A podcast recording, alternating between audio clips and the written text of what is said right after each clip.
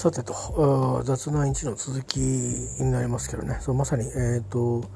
去年の旅行に関して言えば、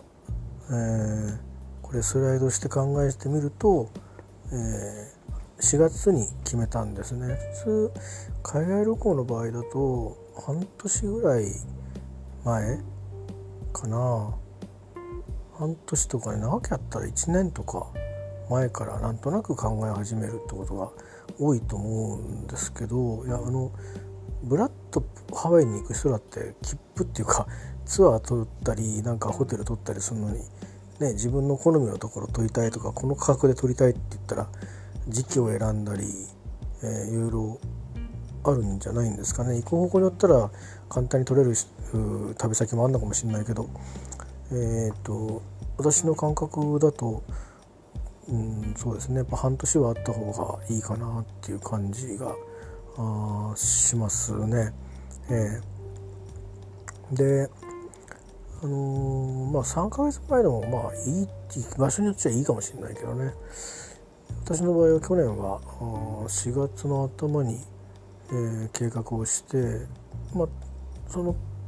ホテルとかそういうとこだけを考えると先の方があの空いてるんですよね。要はまだまだ先ですから。日程が近ければ近いほどいっぱいになってるという。しかもお金も高いということになっていたんですけど、うんと、航空券をですねあの買っていくんじゃなくて、まあ、たまたまたまったマイルを使っていこうと。そうやって節約しようと思ったので、えそう考えていくともう時期的にこの時期みたいなのが決まっちゃってでその時期にできるだけまあ安いところというふうに選んで、えー、行ったんですけどまあでも安いって言ってもね例えば5,000円ケチってあの不快な思いをするとか嫌だなって思ったりあとは、まあ、1泊あたりっていうのかな。で1泊しかししないようなとこだったら本当に何て言うのかな あのちょっと便が悪いとこだとあの、まあ、バスで戻ってったりするのであのそこに行くのにうまく車が捕まんないとかあのあったらねちょっと嫌だなとかって思って、まあ、結果的には目の前のホテルに車が来てくれてたんであの雨が降ってたんですよ最終回の大国でね。で天気だったら別にガラガラガラガラやっていけば23分で着くとこなんですけどまあ結構降ってたんでこれでびしょびしょになっていくのは辛いなと思って。でまあちょっとわずかな料金でしたけどね、まあ、車使って、えー、行けたりした。結果的に行けたりしたんですけどまあそういうことも考えたりするとにかく、まあ、便のいいところがいいなっていうことにはなっていくしあとロンドンなんかだとえっと何度か行ってて自分の旅のスタイルも決まってるのであの大体スーパーで買い物をして、えー、ってことが多いんでね。あんまり外食たくさんしないのでうん買ってきて食べるみたいな感じですかね。多かったね、えー、まあ、ちょっとしたもの食べちゃったらそのままおやつみたいなものだけ買ってきて飲み物と、うん、それでくつろぐみたいな感じになりますけど。であとは、うんまあ、ランドリーが頼みやすいとかあの早くできるとかそれからそんなに高くないとかね。ランドリーの料金って結構違うんですよホテルによって。なんだか。いいとこに出してるかどうかとかいうのがあるのかな。同じ四つ星でもね違うんですよね。えー、でまあそんなこととかあとは地下鉄の駅からの近さとか。うんでまあ家族で行った時はあの大博物館とかあっちの方に、えー、したんですけどそれは何でかっていうとまああのその旅するのに見る場所があのどっちかって東側の方が多かったからっていうそれだけの話ですかね。あのポートベローに行こうとかそういう感じじゃなかったのでどっちかといえばやっぱビッグベン見てみたいな。だからあのー、そういう意味ではあんまり、あの、無理して、えーと、西側の方には降らなかったんですね、えー、ノッティンギルゲートも行かなかったしで僕がこの間行った時はあの1回目はですねえっ、ー、とまあノッティンゲルの恋人のロケーション見て見たかったっていうのがあるんで、えー、もあったしあとはまあなんかあのもし可能だったらねあの公園もね行ってみたいなとか結局2年間かかって公園行かなかったんですけどまあそういうのであの辺のその割と何て言うのかな気軽なホテルっていうのかな気軽で、まあ、しっかりしててまああの日本人が泊まってあんまり違和感がないようなホテルでまあアメリカ系なんですけどねこうやって言っちゃうと大体どこのホテルだなって分かっちゃうと思うんですけど、えー、そこにしたんですよ。えー、まあ安からず高からずっていう感じなんですけど最初はあの、えーと、そのもうちょっと言ってたこのベベタンドブレックファーストに、えー、したんですけどちょっとまあ最近の噂ではもともと結構人気のホテルだったんですけどね、えー、なんですけどちょっといろいろ口コミで気になる口コミもあったのであのちょっとなんか不安を抱えるの嫌だなと思ってあの一人だしね、えー、セキュリティというかまああのいろんな意味でセキュアな方がいいのであんまりいろんなことで不安はあのかエレベーターがないとかそんなのはどうでもいいんですけどあのー、うんなんかいて部屋で安心できないのが嫌なので、えー、それでちょっとあの急遽ねキャンセルしてで空いてるかなと思って見て、まあ、ギリギリ空いてたんですよね。まあ2018年に泊まった時よりかはちょっと割高だったんですけど、まあ、やむを得ないなと思って、えー、そうそういう意味ではねもともとロンドン安くないんですけど、うん、ロンドンは三つ星でも安くないんですけどね、うんまあのまあ、もちろん少し離れたところに行ったりとかあすればあの交通の便がかかるところに泊まれば少しあのリーズナブルに泊まれるホテルも、えー、あるようなんですけど私がその時に調べてたのはあの皆さん、えーと、ホテルズ .com とかあのエクスペリアとか使われると思うんですけど僕はもう評判あんまり良くなかったんですけどね僕ずっとブッキング .com なんですよ。うん、もう割と高いホテルもあるけど結構ね幅広いんですよ。なんでまあ割とそっち使っちゃうことが多くてであとその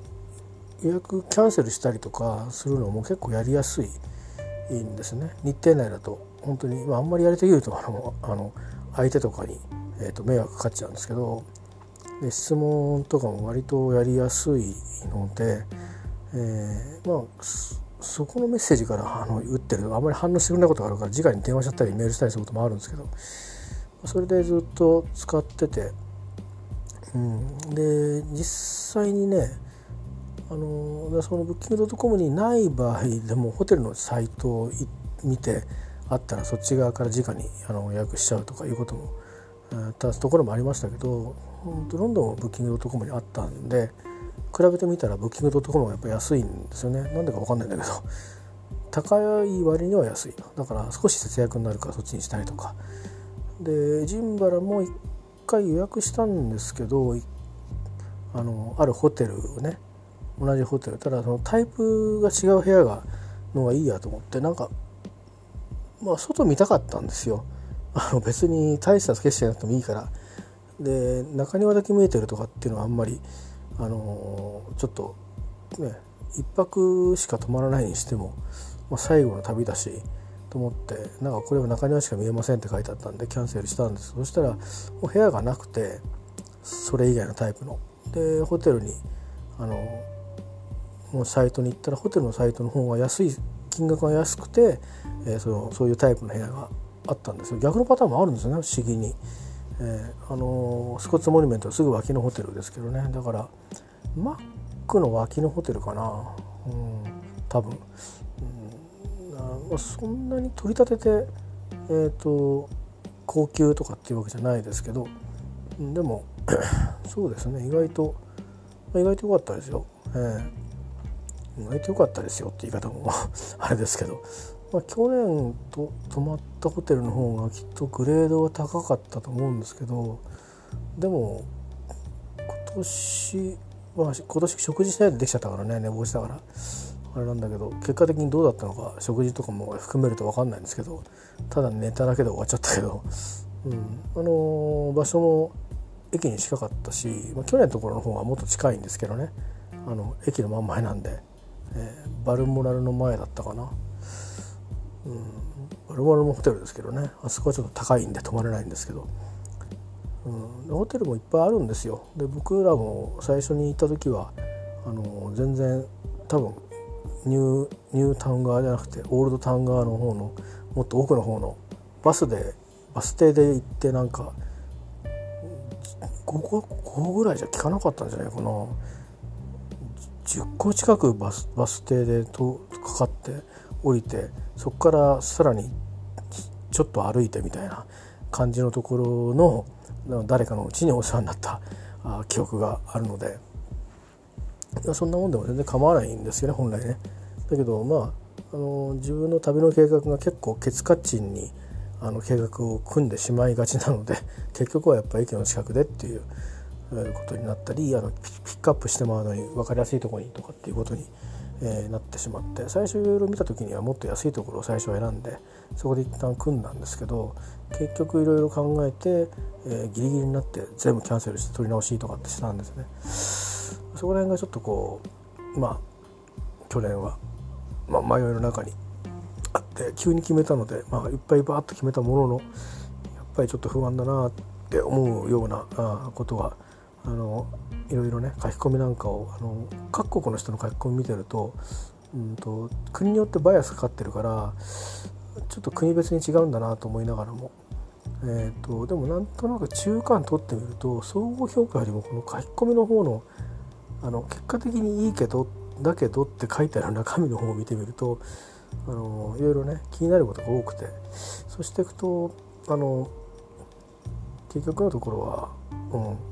安定安定してる方がいいなっていうふうに、えー、思ったりして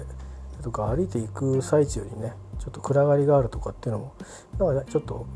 暗がりがあるなっていうのは分かった分かしてたんでなんかそういうのも嫌だなと思って今思えば大したことないんですけどね。でその当時は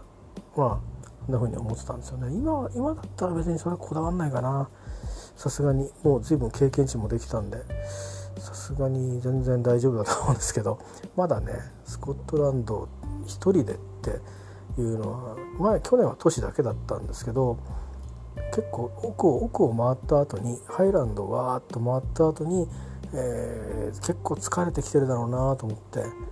くたびれてきてるだろうなって時になんかタフなのは辛いなと思ってで止めたんですよね。実際去年はうん去年？去年か。去年もそうでしたけど去年なんてお寿司屋さん予約したんですけどね、うん、お寿司屋さんキャンセルしましたからね。でキャンセルして何したのって言ったら持ってったカップラーメン食いましたからね。いやなんかでも出てくるの面倒くさくなっちゃって疲れちゃって、うん、あのいやあの日中楽しい思いしてるんですよ。あのグロスゴで、えー、行きたかったスタジオに行ったりとかして行きたかった場所に行ったりしてとにかくグラスゴーでもう短い時間だったけどギュッとこう濃密な時間を過ごしてエジンバに入ってきてるんででその途中で、まあ、電車の中でほっとこうねあの一息ついてお茶なんかもファーストクラスで行ったんで、えー、ちょっとしか料金変わんないんですけどね早く予約すると。うん、あのそれでファーストクラスで紅茶とかクッキーいただきながらだんだんにあのその当時は知らなかったんですけどマレーフィールドもあの多分なんか競技場かななんて思いながら通り過ぎてでジンバルに着いて、えー、で予約してたところはあったんですけど、あの別に遅れたとかじゃないですよ遅れそうってじゃなくていやもうなんかもうホテル入ったら多分俺出たくないなと、うん、そう思って。でもうあのホテルに入った時にああやっぱり出たくないやと思っていやカップラーメン食おうっつって カップラーメン食ったんですね、えー、ワンタン麺かなんか食べましたね、えー、だか食欲もちょっとなかったのかな。なんか裏すごいなんか食ったのかって言われると何も食べてないんですよその日、うん、だけど疲れちゃったんですよね。多分あの慣れない環境で慣れない英語をいっぱい使ってるからまあベルリンから入ってずっとそういう状況で、えー、来てたのでベルリングラスゴーと、あのベルリンも前はただ、ね、先輩とあの観光名所をただブラブラ、まあ、東側も含めてね今はもう東側もったくれもなくなっちゃってるわけだからいいんですけどそういう緊張感もあって行きましたけど、まあ、見てるだけだったわけですよねほとんどね。え、でこれくださいぐらいな感じだけだったんで、えー、なんとかビッテとか言ってるだけでねダンケって言ってるだけでよかったんですけど今回はそうもいかなくてコミュニケーションをいっぱい取って取らないといけなかったし、まあ、取らないとつまんないせっかくあったのにっていう感じでしたからまあやっぱ普通にあと飛行機の乗降も含めてねラウンジを利用したりとかいろいろやっていく中でまあそういうことも初めてやることだったし、うん、ヒーソに着いてからいきなりベルリンに移動してるんですけどその時にあのー、まあ3時間ぐらい乗るからねえ、ー、と3時間、弱か。2時間半だったのかな。ビジネスクラスにしたんですけど、まあ、ビジネスクラスっても大したビジネスクラスじゃないですよね。あのただテーブル3人掛けに真ん中に1人いないっつうだけのそういうビジネスクラスであとはまミールがついてるっていう。でそれがそこは狙っててあの着くのが遅いんで夕食を食べに行く時間がないっていうのと土曜の夜とかでね、えー、そんなに店開いてるやと思わないしでたまたま泊まる場所が何ていうかな庶民的なとこじゃなくてもうブランデンブームの真ん前みたいなとこにしたので、まあ、使おうとしたらホテルサービスしかないっていう状況でどうせホテルサービスで高いからかけるんだったら飛行機であの食ってもうあと寝るだけにしようと思ってでそこにあのしたんですけどでも自分で忘れちゃったんですよね食事がついてるとかで何何か食べるって言われて「えっ?」つって実はあの空港で食べちゃってね なんか間違えてて 空港でしっかりご飯食べちゃったりして、うん、あのー、あ出るんだみたいな。さっき食べなきゃよかったみたいな感じで結構食べ過ぎな体で、えー、ついたんですけどね。でそんなこともあってだから若干こうまだ旅土地旅慣れしてない状況で、えー、ベルリンにまず入ってなんで、うんと、迎えの車頼んどいたんですけど今年はもう送迎つけたところはほとんどなかったんですけど、えっとタクシーは予約したところはあったんですけどね、えー、去年はまだ送迎つけてる場所があって、うんと、だからたまたまそれが送迎なんだけどタクシーがアサインされてたんですよ。でタクシーでそのホテルまで行ったんですけど、まあ、なんかいろいろ喋りながらわーっと行ってでまあなんかぼんやりしてたのかあの荷物を自分が持ってた荷物を降りた瞬間に置いて「サンキュー」なんつって。で部屋まで行ってで随分時間経ってからあれ？と思って。充電器ねえななんつって。あそうだあれだ。飛行機セットの中にあるんだと思って。えーと飛行機セットはあ忘れたっていう。タクシーにっていう感じで。でホテルの人になんかもしかしてフロントに置き忘れたかなと思って。まああのー、こういう黒いバッグ知らないかって言ってあの届いてないかって聞いたら「いやない」って言ってて「どうしたの?」って言うから「なちょっと忘れちゃったんだ」って言って「見つからないんだ」っていう話をして、えまあ、もしあのあったら連絡してほしいって話をしてでもないからどうしようと思ってそこにはだからあの飛行機の中でいろいろこうなんか充電したりしてもいいようにとかいうのもとそれからまああの飛行機の首のとこにこうやってやったりするやつ。でさすがにロンドンとベルリンの間では使わなかったんですけど帰りの飛行機では多分使うだろうからと思ったけどそれはまあ諦めてもいいかと思ってとりあえずね帰れればいいんだから。だけど充電器とか丸ごと全部ないとどうやってこれ携帯の充電器ないと、うん、あの切れたらおしまいだなって思ってで w i f i の充電器あんのかなとか思ったりしたら w i f i の方はあの変に取り出してなかったんで w i f i は別のあのバッグにあの入れてあってでまあそこにあったんですよ。なぜか、うまいこと。だから w i f i 自体はあのポケット w i f i ってねあるから通信の方は別に問題なくてだから緊急の時だけ使うようにしなきゃいけないんだなこれって考え方を改めててでその w i f i っていうか何ていうのかなその w i f i にバッテリーがついててそのバッテリーとは充電できると。でそのバッテリーとその自分のあの機械を結ぶ線があそこはあのそこ機械を充電する線だけないっていうのがあってそれがそのバッグの中に入ってたんですよ。そのケーブルだけはないとダメだなとでできれば充電器も欲しいなと。で翌日でもですね買おうかなと思って、えー、早く解決したかったんですけどところが翌日日曜日で聞いたら店どこもやってないよって言われて、うん、ではあと、うん、やってるとしたらこの店だけぐらいだって話で聞いてで確かにそこすごい混んでましたけどね、えー、でっかいコンビニなんですけどあのアレキサンダーアレキサンダープラッツかなんかの駅の。でそこだけで。っていうことでだから僕たまたまあのブランデンブルグ門の駅があるんですけど駅はそこじゃないんですけどなんか売店みたいのがあってでそこでなんかチケット買うんですよ。でその時に一緒に水買っちゃってぬるくなっても構わないんでね。で、まあ、目の前によく見たらスタバもあったんですけど後後から見たらスタバでも水は買えるんでなんだスタバあんじゃん と思ったんだけどその時はあのあんまりこう周りを見渡す余裕もなくなんで分かったかっていうとあの子供になんか現地の、えーと、水筒あったら買ってきてほしいって言われていたんですよ。で現地の水筒ってなかなかなくてあのタンブラーはあるんだけどでいろいろ考えてタンブラーも買ったと思うんだけどそれとあとドイツのあのマグかな？あのマグっつってもでかいでかかったですね。なんかその土地土地によって違うんですよね。でそこだけでしか買わなかったですけどあとはあのロンドンとかグラスゴーとかはな買わなかったかな。スコットランドとかってあったけど、うん、逆にねあのあれですね。まあスタバあるんですけどイギリスの方に入っていくともっとあのネロとかコスタとか他のコーヒーチェーンのが多いんですよ。だからあんまり目につかなくなるんですね。でスコットランドの方に行くとスコットランドの方のチェーンだったりなんか普通のパブみたいなカフェカフェとかパブとかいう個人がやってるんだろうなってお店の方が多くなってくるんでなかなか逆にスタバとか見つけるの難しくなるんですけどね。マックは結構、うん、すぐ見つかるんだけど。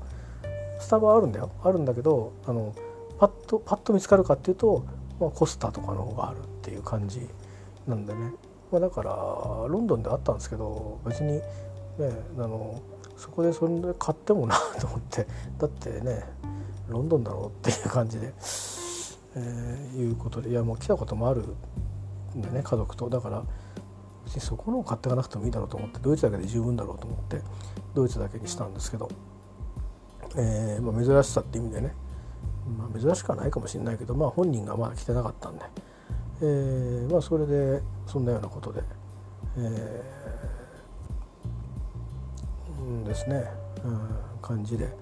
まあ、あの旅は始まっていったんですけど、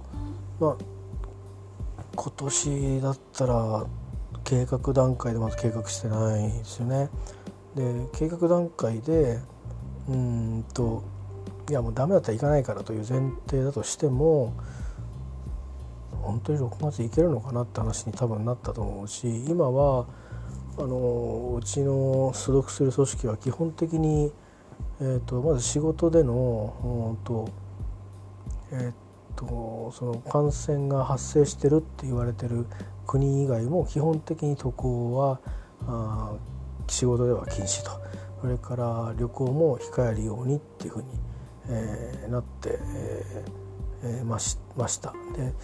今はもうあのイギリスも感染が発生した国になっちゃったので、えー、今だったら結局ダメよと。いうことになりますね。でそれで逆に集結したら言っていいのかっていうとそういう決まりはないから多分そのままおじゃんになってたと思います。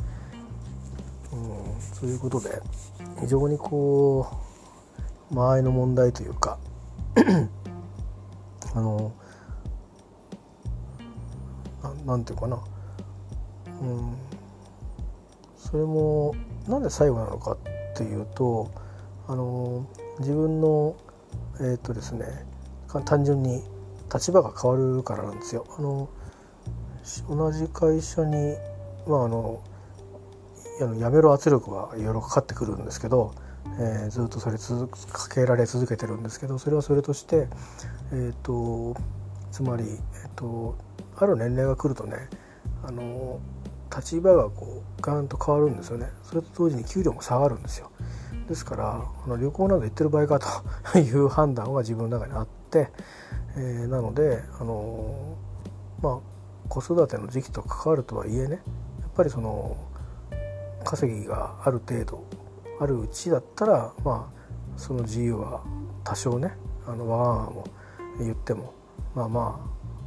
稼いでるわけですから、うん、ありかなって思うし実際にそのそれを使うっていう局面のもねあの、まあ、チャンスもなくはないっていうそのまあ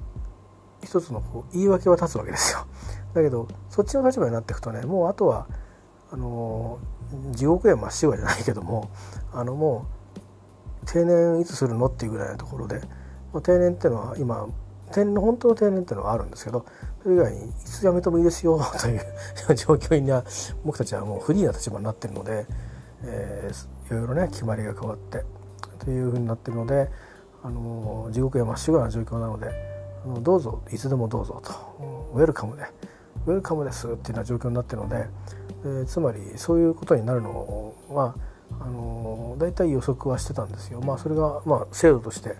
あのしっかりと決まっちゃったんでそういう制度が出てくると思わなかったんですけどうんまあなんか、ね、いろんなことがだからどっかで感じていたのかうまく空気を読んだのかちょっと分かんないんですけどうんだからもう行くならまあ今年か来年が最後だろうなその後の最後の1年なんてねもうもしかしたらここの会社にいないっていうかとっくに来年あたり辞めされてるかもしれないなっていうのもあって去年だったんですよ。去年しかないなと、うん、今回が最後だなっていうかもうこの今年行かなかったらもうどこにも行かないなっていう気もあって。であとはちょっとこう背中を押すようなちょっと、うん、出来事がねあのプライベートで起きて。でそれで決めたんですけどまあ運ですね、えー、まあでもそれでおかげであのアンドリューには会えなかったんですけど アンドリュー上流所の人たちには会えましたしそれからハイランドパークで案内してくれたジェームスと長々約4時間、えー、2人っきりでまあジェームスは酒飲まなかったけどね あの酒飲みながら あの、えー、オークニーでの暮らしについて語り合ったり、まあ、ウイスキーのについても語り合ってるんですけどでもまあオークニーについての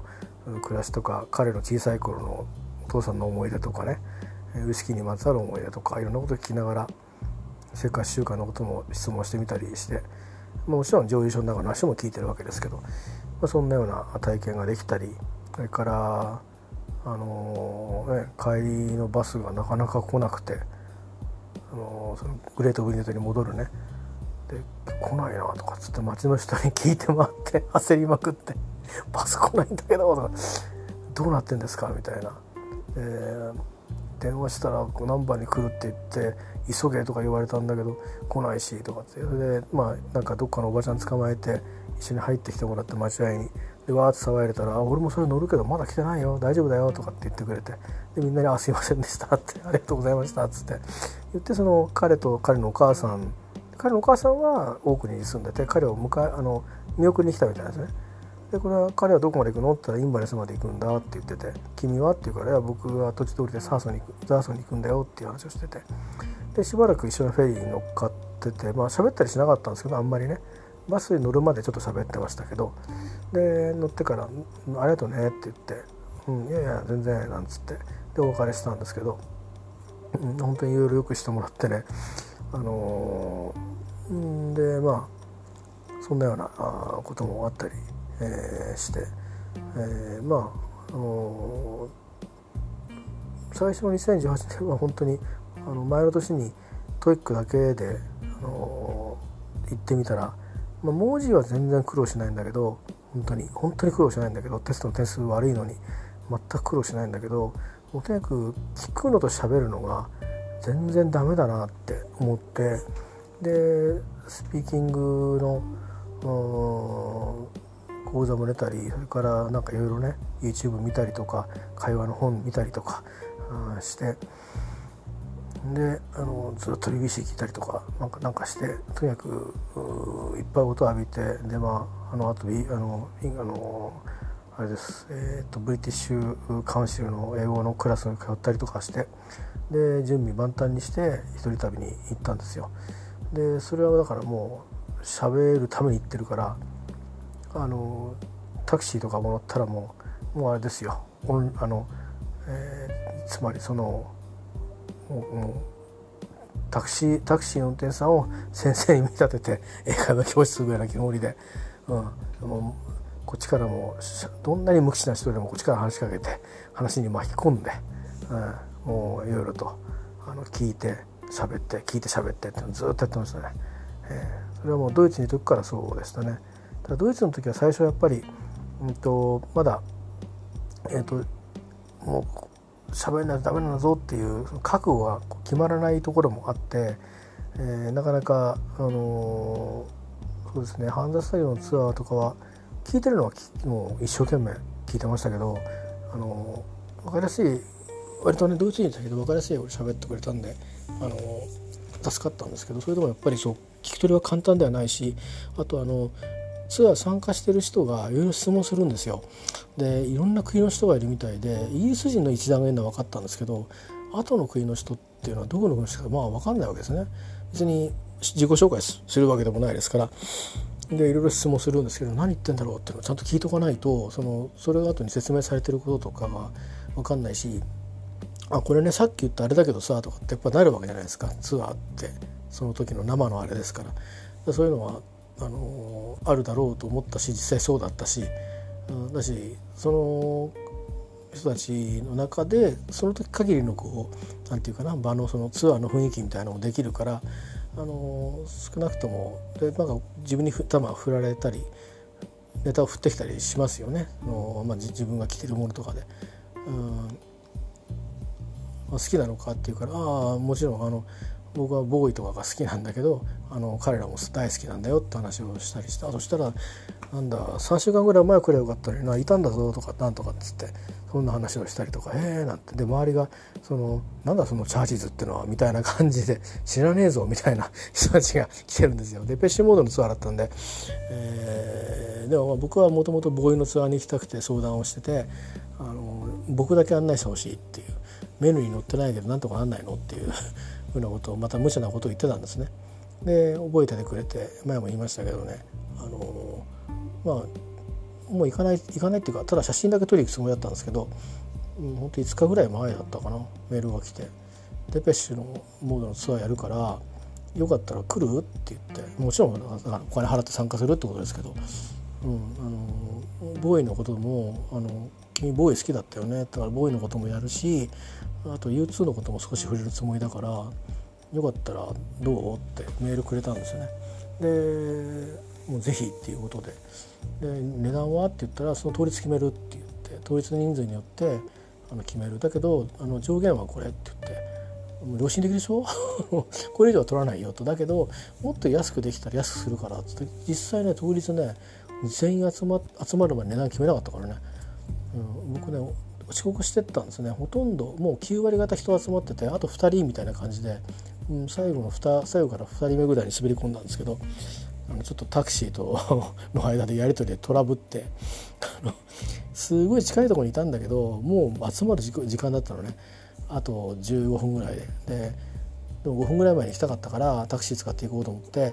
でもう乗って「お願いします」って言われてもうスーッて着くだろうみたいなイメージだったのが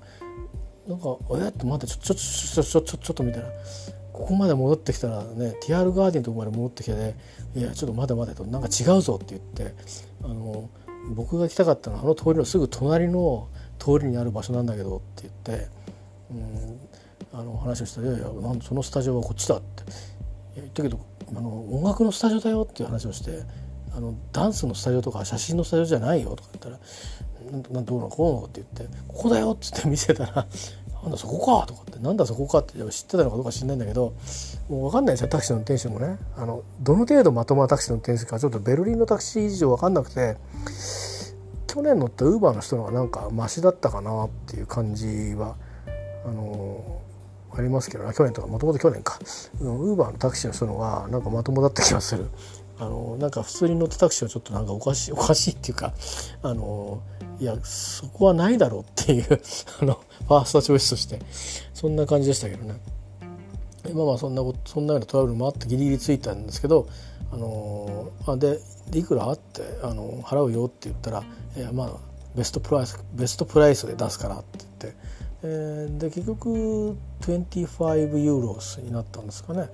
えー、だから3,000ちょっとぐらいのツアーになったんですけども なんで3,000でいいんだろうっていうぐらい、あのー、ものすごい価値のあるツアーでしたね本当に。あれなんで3,000でいいんだろうね。あれ儲けるつもりないのかな。いやまあまあ確かに20人ぐらいやつ持ってたんですけどね。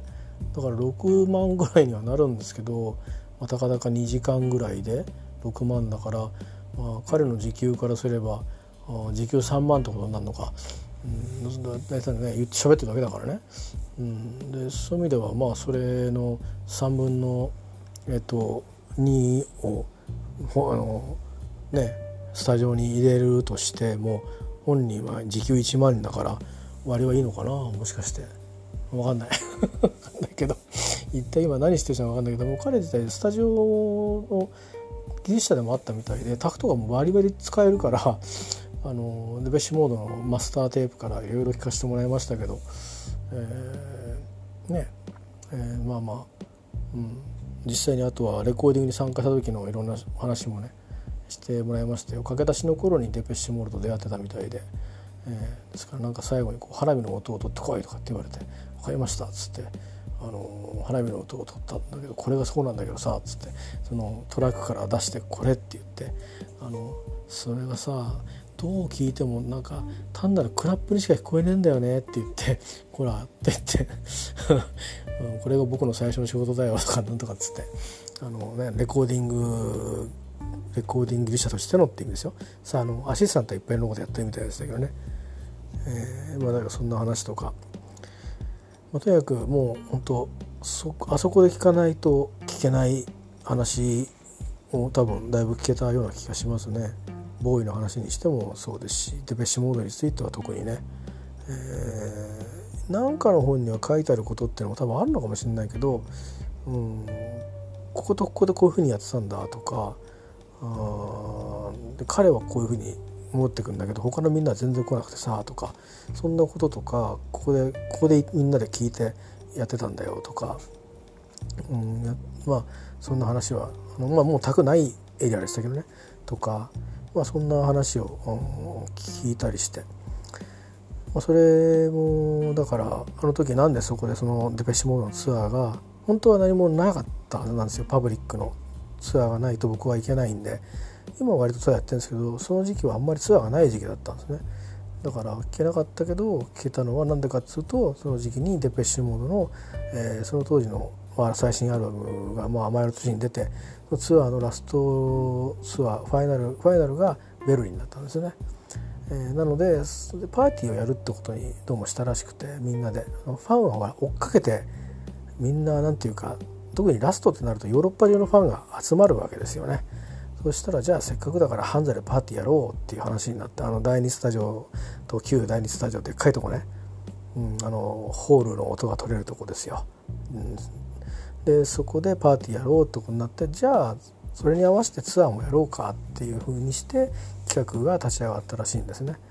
だからつまりそういうそういう偶然が重なってます。日程を選んだ時の偶然が重なっているということですね、えー、そういう偶然もあったりしますね、えー、まあ、だから今であればイギリスもう最初はブリージとかでちょっと去年はどうなるかなっていうのが最初はあったんですけどまあ計画した時にはもうブレグジットはあのもう延長っていうふうに決まってたんで、えー、まあまあじゃあ EU にいるまんまいけるなと思って混乱も少なかろうというつもりで、まあ、ボリス・ジョンソンになる前のあの直前のイギリスに行ったので、えーうん、私そういう意味じゃ変な独立運動みたいなスコットランドの独立運動みたいなのも特になかった時期ですね戻ってきてからの多かったかなボリス・ジョンソンになってからの方が。でそんなような時期だったんで割とまあ平穏だったんですよね。えー、でまあそういう意味ではうんそんなにあの観光客が来る時期でもないっていうタイミングで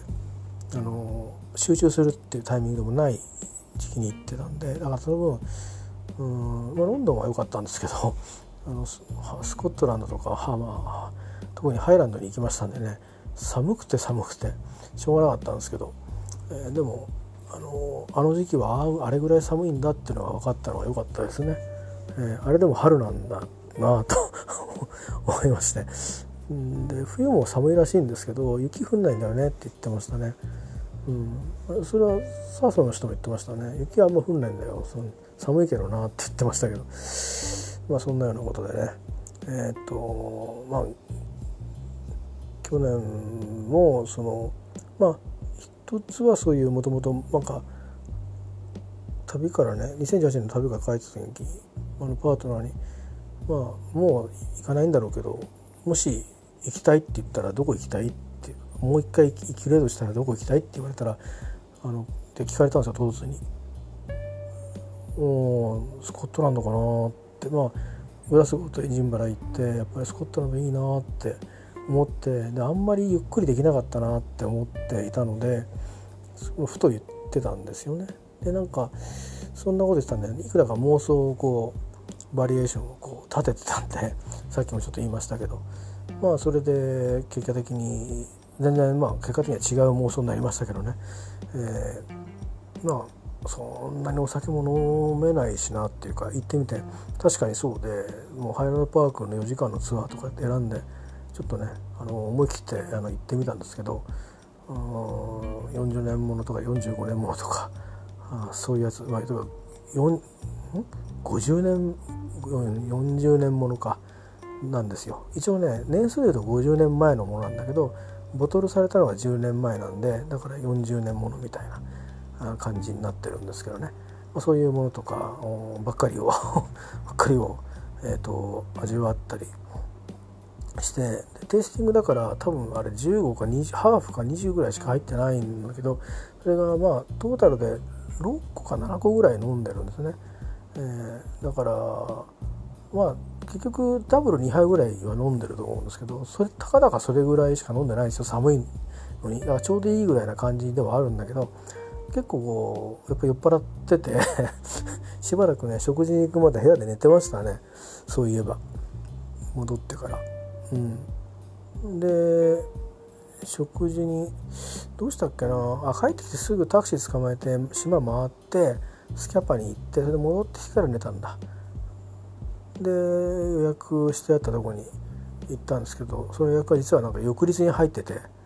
こっちからのオーダーはその当日だったんですけど帰ってきたら翌日で予約されてたのを気づかなかったんですよね。そこまで見てなくて予約ないよって言われて えっっつってでもここで食べれば？みたいな感じで。あの本当はレストランの方に行く予定だったんですけどね。なんかバーかなんかで食事したんですけど。であれおかしいなと思って見たらあこれあれじゃん。明日じゃんと思って違うよって俺がクレームしなかったからあのそのままなっちゃったんだと思って。ということでご飯もう食べましたんでつって。あの下の予約は消してくださいっつったら「ああそうだよかった」みたいなことで。おかしいし ファニーなあの状況になってましたけどね。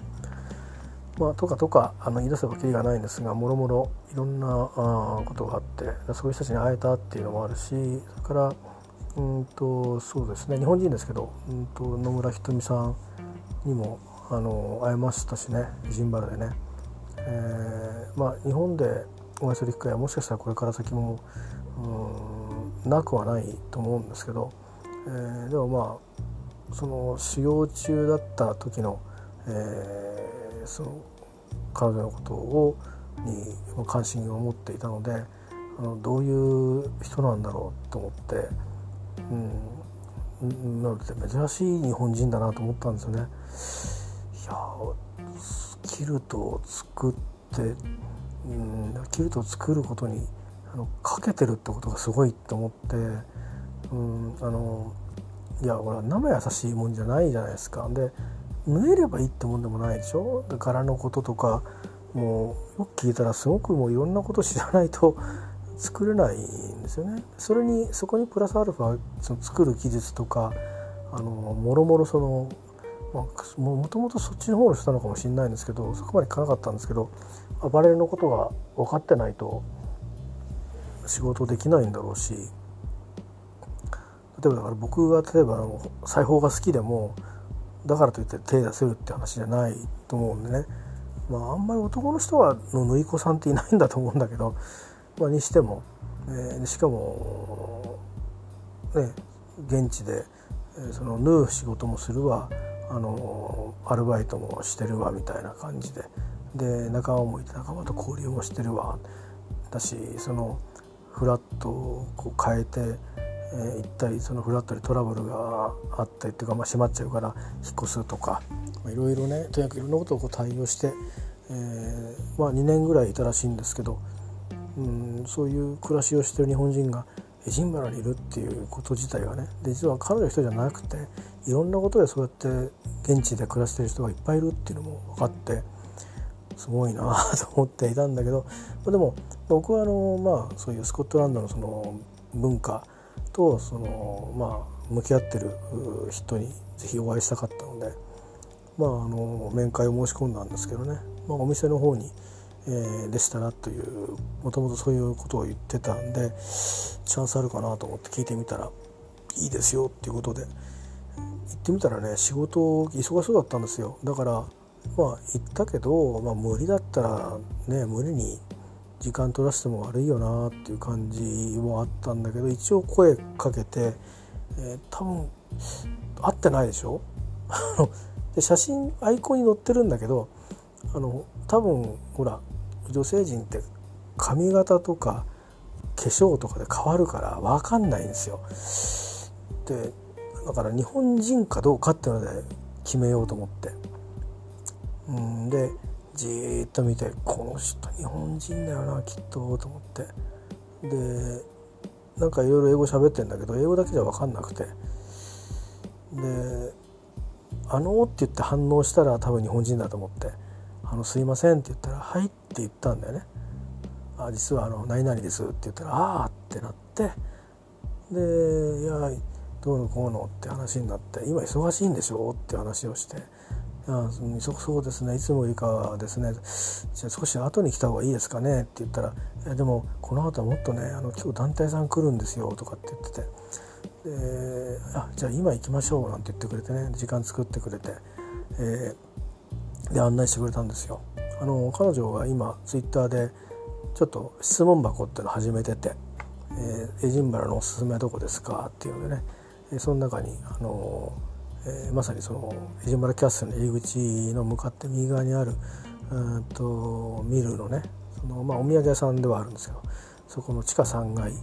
えー、あそこねつまり地下3階って言ってたんだけどそんなに深かったのかな？あだから僕地下3階まで行ってないですよきっと。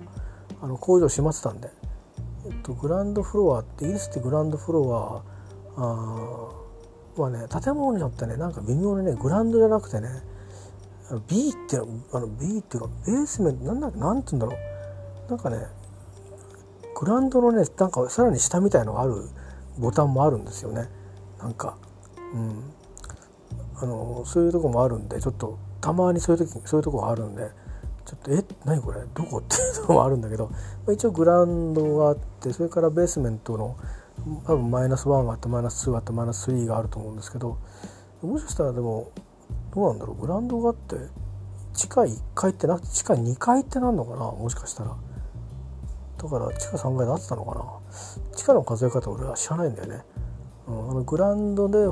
僕らの2階がファーストフロアセカンドフロアって言って1階ずつずれてるってのは知ってんだけど上上に向かっては。下はどうだったのかな？まあでも結構ね下の方に案内してもらって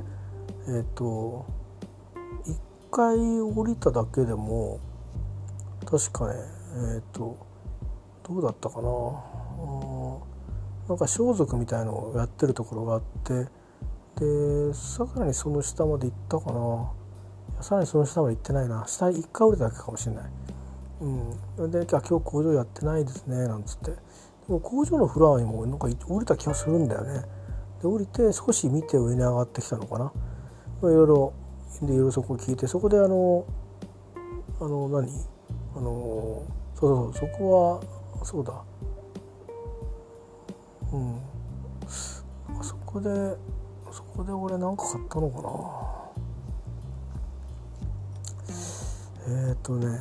あそこでネクタイ買ったかな。で上でマフラー買ったのかな。うんなんかそのでタックスフリーのなんか手続きしてもらうのにその若い青年がちょっと分かんなかったんだけどでそのひとみさんがこうでこうでって英語で言って「あひとみは詳しいから彼に彼に行かなきゃダメだよ」みたいなことのそこのなんか先輩の先輩のっていうかなんだろ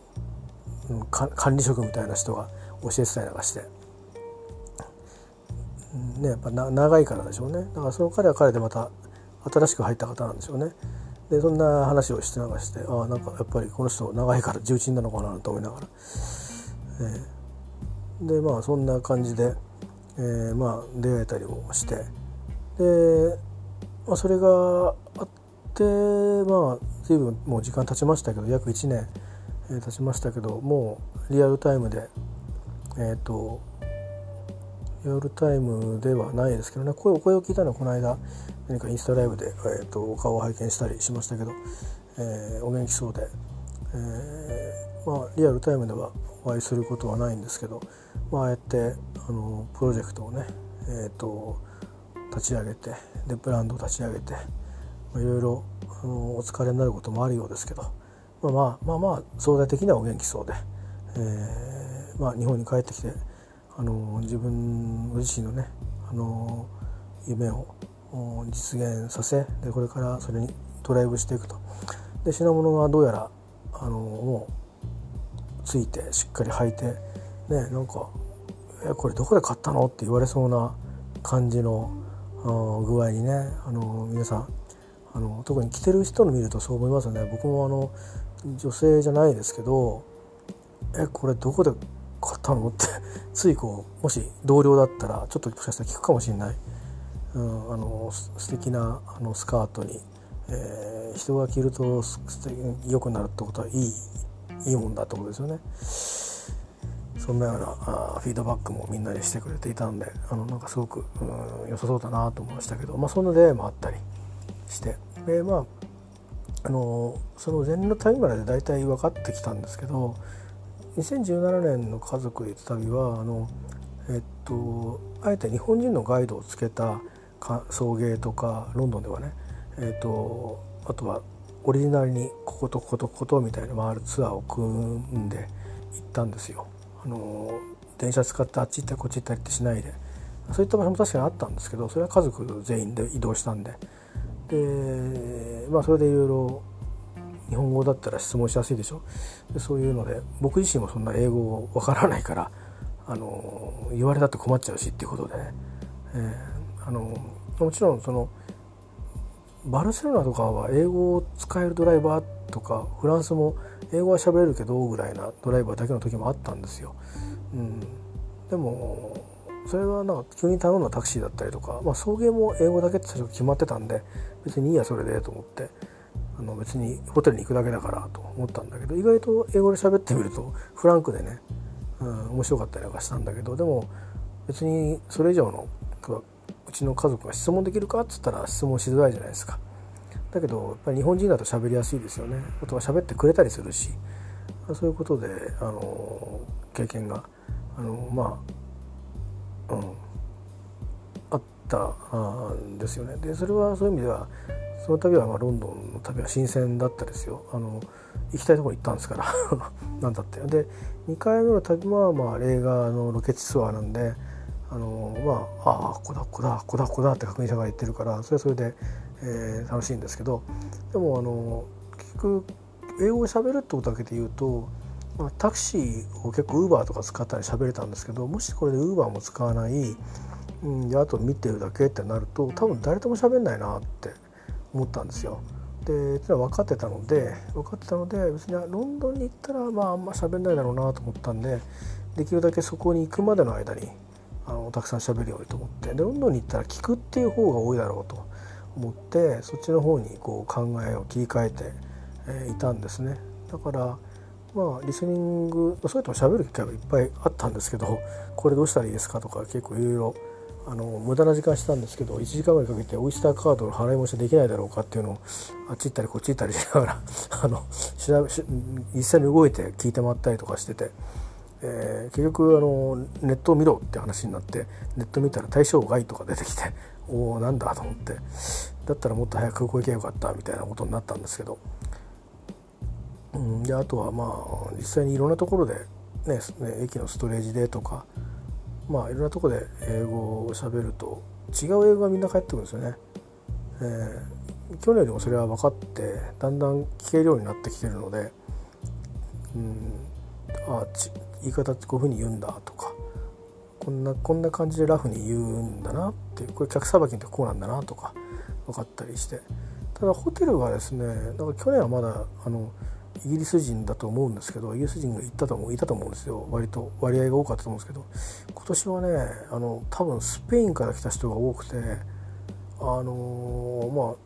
あそれは分かるんですよ。分かる英語なんですけど鉛がね スペイン鉛がきつくってえっ、ー、となんつうのかな。うんとランドリーのこととかいろいろ聞いランドリーだったかな。いろいろ聞いたんだけどあのそのうん。お互いになんかねそう外国人同士喋ってるじゃない？向こうは向こうのが多分その英語に対しては全然うまいはずだしうまいっていうか聞き取れるはずだしたくさんボキャブラリーもあるはずなんだけどでもこのコミュニケーションということで言うと両方とも外人だから ね、第二外国語として使ってるから、あのー、そのいわゆるどっちかが優位に立っていやそうじゃなくてとかってわけないんだよね。うん、だからその仕事として一生懸命教えてくれてるんでこっちはお客さんとして一生懸命伝えたくて聞いてるみたいな状況で、あのー、結構理解するまでに時間かかったんでこう絵描いたりして やったりしましたよ。まあ、伝えりゃいいやと思って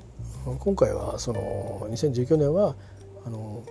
別にあの英語は使うんだけどとにかく伝わるように伝えられればコミュニケーションができればいいと思って行ったんです。だからあの特に勉強していったりはしなかったんで今回は。そのまんまで行こうと思って。でそのまんまでスコットランドはそのまんまで全部行き通したんですけどロンドンは結構ね苦労しましたねなんかね。うん。あのホテルでね スペインなまりはちょっと苦労したかな、うん、あとはどこで使ったらいいんだろうみたいなタイミングを測るのが難しくて、うん、だから免税の処理とかしてもらってる時にあのあのウエスタミストラビーのあのお土産のお土産もいくら何件かあるんですけどちょっとこうお高めのものを扱うところにあのネクタイはそこしか置いてないですよ。あのネクタイのバリエーションがあるところがだからそっちの方に行くんですけどでそこでこう買ってで他のものも一緒に会計できるんでえー、そこに持ってって会計してもらったんですけどその時にいろいろ話をこうしましてね話かけられたんですよね。あの英語の本と日本語の本とこう買ってるからあこれは比較しながらちょってコンペアリングするんでしょみたいなそうそうそうそう、うん、勉強するんだよっ つって。あの、うんえ勉強のためにねとかって喋って。でニコニコっとしながら喋ってて。でいろいろ子供のこうのって喋ってていやまあ閉まっちゃってさ何時何時までって書いてあったのに。そうなの今日ね臨時でねあの早く閉まっちゃってるんだね。で5時からのはそれはあの聖火隊のだからそれはあなたは参加できないわよとかって話をしたりしてもらったりして「あ臨時で閉まったの?」とかっつってまあそんなことを喋ったりしながら、えー、とかっていうのはせいぜいだったかな。あとはホテルとかはねうん、タクシーよろしくぐらいな。それぐらいしか、うん、よろしくっていうかつまつまりタクシー呼んでくださいって言ったとか、うん、それぐらいな感じとかだもんね。あと挨拶ぐらいでしょ？食堂に入ってって「うん、うす」っつって、うん、で「うん、うさうす」っていうそういうかそれぐらいしか言わないから。あの本当に喋んないよねあんまりね。うん、とかまあ「あこれバッグ預かってくれる?」とかね。そういうそれぐらいしか言わないじゃない。だからあんまり英語使わないんですよね。でランドリーとかもこう書いていてその袋ごとこうだからってよろしくって言って「あ分かりました」で終わりだし。で帰ってくれば部屋に届いてるわけだから。うんほとんど喋んないんだよね。トラブんないと。まあそうだな。そんな感じですね。ブリクストンに行った時もあの夜遅く行っちゃったんであの市場みたいなとこに行かなかったんでね。結局あんまり喋る雑じまいでデビッド・ボーイの弾き語と家を確認して終わってなんか、うん、あのたかりみたいのにあったらぐらいですかね。それぐらいで終わっちゃいましたけど、まあ、バスの中は楽しかったですけどね。英語が全然聞こえなくて スペイン語だらけで、えー、不思議なバスでしたけどね。あのその話はまたしましょうね。そろそろ時間なんで、え雑談はこの辺で。